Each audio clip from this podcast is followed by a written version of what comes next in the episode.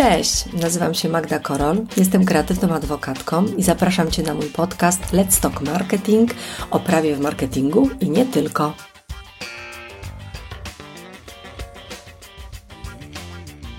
O czym Ci dziś opowiem? Tematem dzisiejszego odcinka będą znaki towarowe. Powiem Ci innymi, czym jest znak towarowy, po co rejestrować taki znak towarowy i jak zarejestrować go dobrze, bo uprawianie sztuki dla sztuki nie jest warte w żadnym przypadku.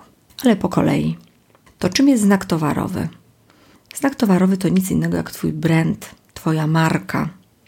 To, co z mojego punktu widzenia jest kluczowe, jak słyszę, że ktoś nie ma potrzeby rejestrowania znaku towarowego, to budzi to moje o tyle zaskoczenie, że tak naprawdę to jest DNA Twojej firmy.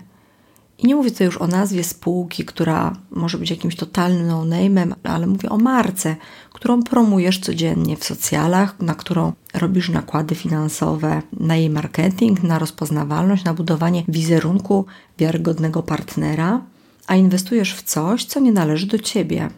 I zawsze taka argumentacja, jak przedstawiam ją przedsiębiorcom, trafia do ich umysłu, bo rzeczy pod tytułem, że masz wyłączność na daną markę, one również działają.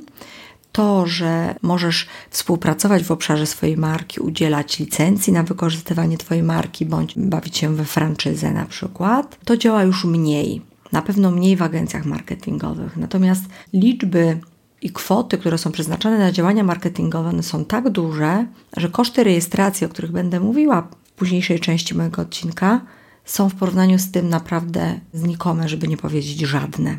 Dlatego na maksa warto jest zarejestrować znak towarowy. A co może być tym znakiem? Katalog znaków towarowych nie jest zamkniętym katalogiem, ale tak naprawdę ze swojej praktyki mogę powiedzieć, że są takie trzy główne grupy znaków, których najczęściej dokonuje się rejestracji. I pierwszą taką grupą jest słowo, drugą słowo plus grafika, a trzecią grafika. I żeby Wam uzmysłowić o co chodzi, posłużę się przykładem firmy Nike, gdzie słowo Nike jest oryginalnym słowem, które zostało zastrzeżone jako znak towarowy słowny. Z kolei Nike, słowo wyraz Nike z łyżwą, z tym symbolem łyżwy, z tym sygnetem, to jest znak słowno-graficzny. Natomiast sama łyżwa jest to znak graficzny. Najsilniejszą ochronę, o czym też warto pamiętać, ma słowo. Dlatego, że bez względu na to, w jakim foncie zapiszemy to słowo, w jakim kolorze, czy przejdziemy dziesiąty rebranding, czy nie, zawsze ochrona będzie przysługiwała nam do tego danego słowa. Warto jest zatem tworzyć nazwy oryginalne, będące jakimiś wyrazami wynikającymi z połączeń kilku wyrazów. Ja zachęcam bardzo mocno do kreatywności. Kieruję swój podcast do agencji wszelkiej maści marketingowych, reklamowych, brandingowych, eventowych, więc tej inwencji Wam nie brakuje. Zachęcam absolutnie, żeby ta inwencja twórcza Was na maksa poniosła, bo im bardziej fantazyjny i kreatywny znak, tym większe prawdopodobieństwo, że nikt inny takiego znaku nie wymyślił. A przecież w tym wszystkim o to tutaj chodzi. Też taki protip dla agencji, które dla klientów robią identyfikacje wizualne, opracowują logotypy, nazwy i tak. Pewnie to wiecie, a może i nie, ale bądźcie bardzo ostrożni i sprawdzajcie dokładnie, najlepiej w konsultacji ze specjalistą, czy zaproponowane klientowi logo, słowo, identyfikacja gdzieś na rynku już nie funkcjonuje. Nic nie ujmując oczywiście Waszej kreatywności, ale naprawdę bardzo często zdarzają się przypadki, że nawet wymyślone samodzielnie słowo bądź wymyślona samodzielna identyfikacja gdzieś już funkcjonuje. I dlatego tak ważne jest, żeby zrobić coś takiego jak badanie zdolności rejestrowej. Jeżeli współpracujecie z klientem w tym obszarze, albo jeżeli sami chcecie zarejestrować dla siebie taki znak towarowy, to proponowałabym Wam zacząć od współpracy ze specjalistą, z ekspertem, który zaproponuje Wam takie badanie zdolności. Bo jak zaczęłam ten odcinek, powiedziałam Wam, że powiem Wam, jak zarejestrować znak towarowy dobrze.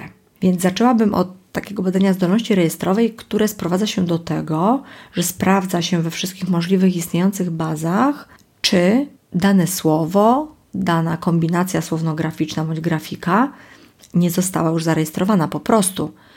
czy nie przystępując do rejestracji waszego znaku towarowego bądź znaku, który proponujecie klientowi, nie wchodzicie bezpośrednio na tor kolizyjny z innym przedsiębiorcą.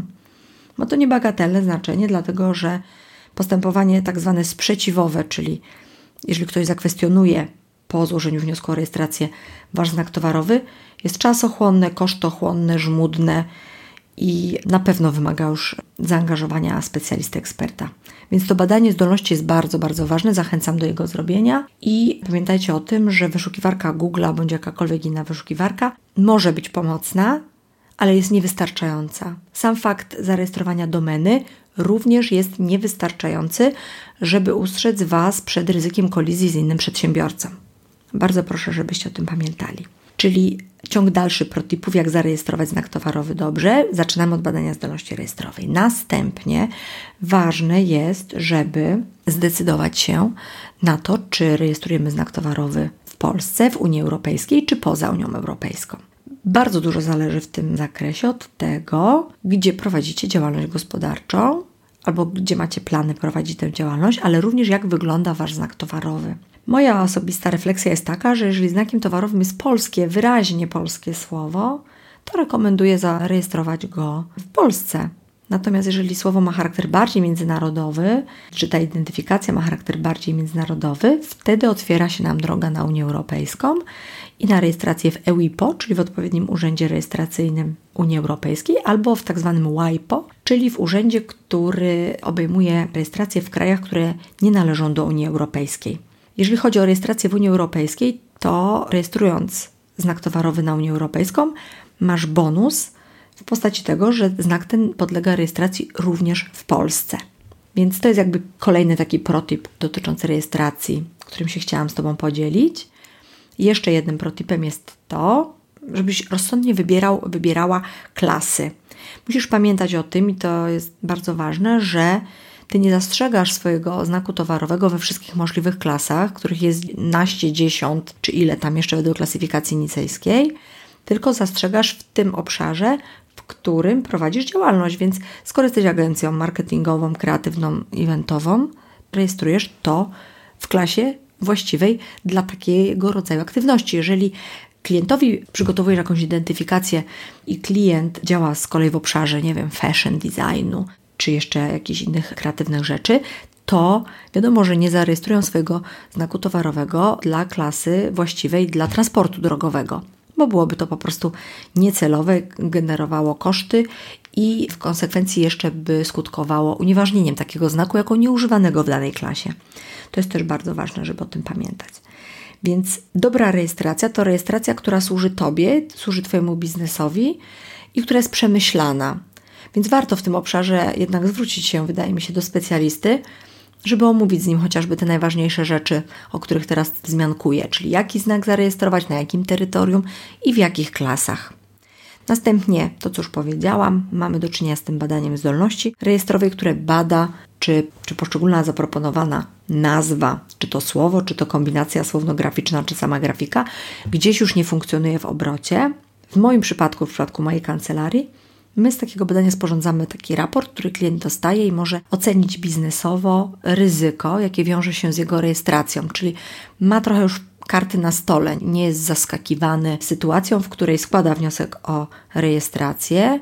I też to, co musisz pamiętać, to, że ty możesz złożyć taki wniosek bez tego badania zdolności rejestrowej, bo taki wniosek w 99% przejdzie. Oczywiście, jeżeli nie chcesz rejestrować logotypów jakichś obraźliwych, na przykład nie wiem, faszystowskich, komunistycznych, nazw rodzajowych, bo musisz pamiętać, że nie możesz zarejestrować na przykład takiego wyrazu jak agencja, bo zamknąłbyś tym samym drogę innym przedsiębiorcom do wolnego rynku.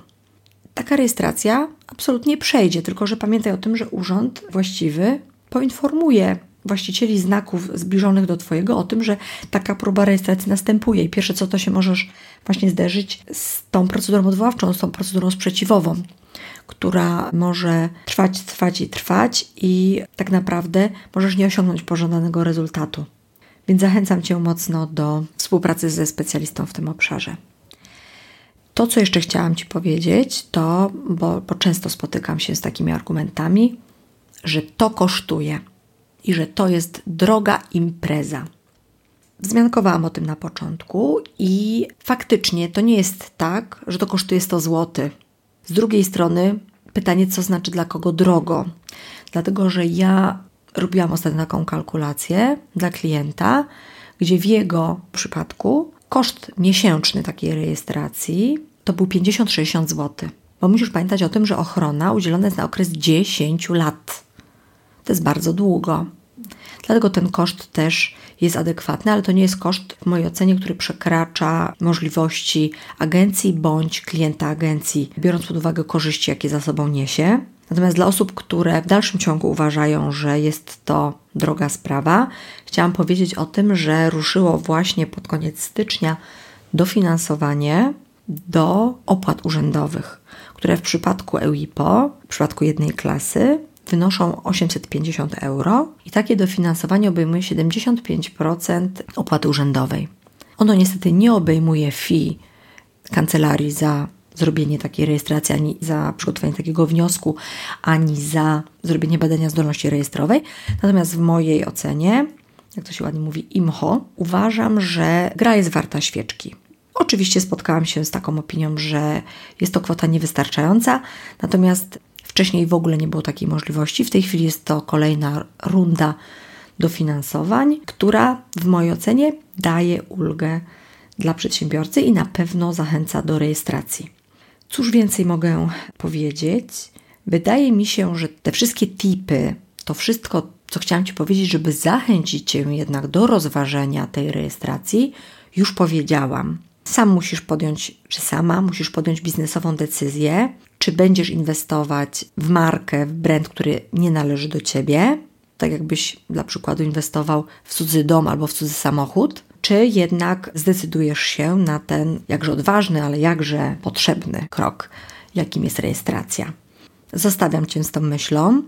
To, co mogę jeszcze zrobić, to zdecydowanie zaprosić Cię do śledzenia mojego podcastu. Będę chciała się dzielić z Tobą totalnie praktyczną wiedzą, podaną w przystępny, mam nadzieję, sposób. Proszę Cię, żebyś zapisał się na nasz newsletter Let's Talk Marketing. Na pewno zachęcam Cię do odsłuchania webinaru w przedmiocie znaków towarowych, gdzie razem z moim wspólnikiem zostaliśmy poddani znacznemu ostrzałowi pytań uczestników i myślę, że sobie poradziliśmy. To też może pozwolić podjąć jakąś decyzję. Na tak, mam nadzieję. Plus oczywiście zapraszam Cię serdecznie do czytania naszego bloga Creativa Legal, bo tam również znajdziesz bardzo dużo artykułów, również w tematyce znaków towarowych. No to cóż, wypada mi się pożegnać, więc życzę Ci miłego dnia i mam nadzieję, że miło Ci się słuchało.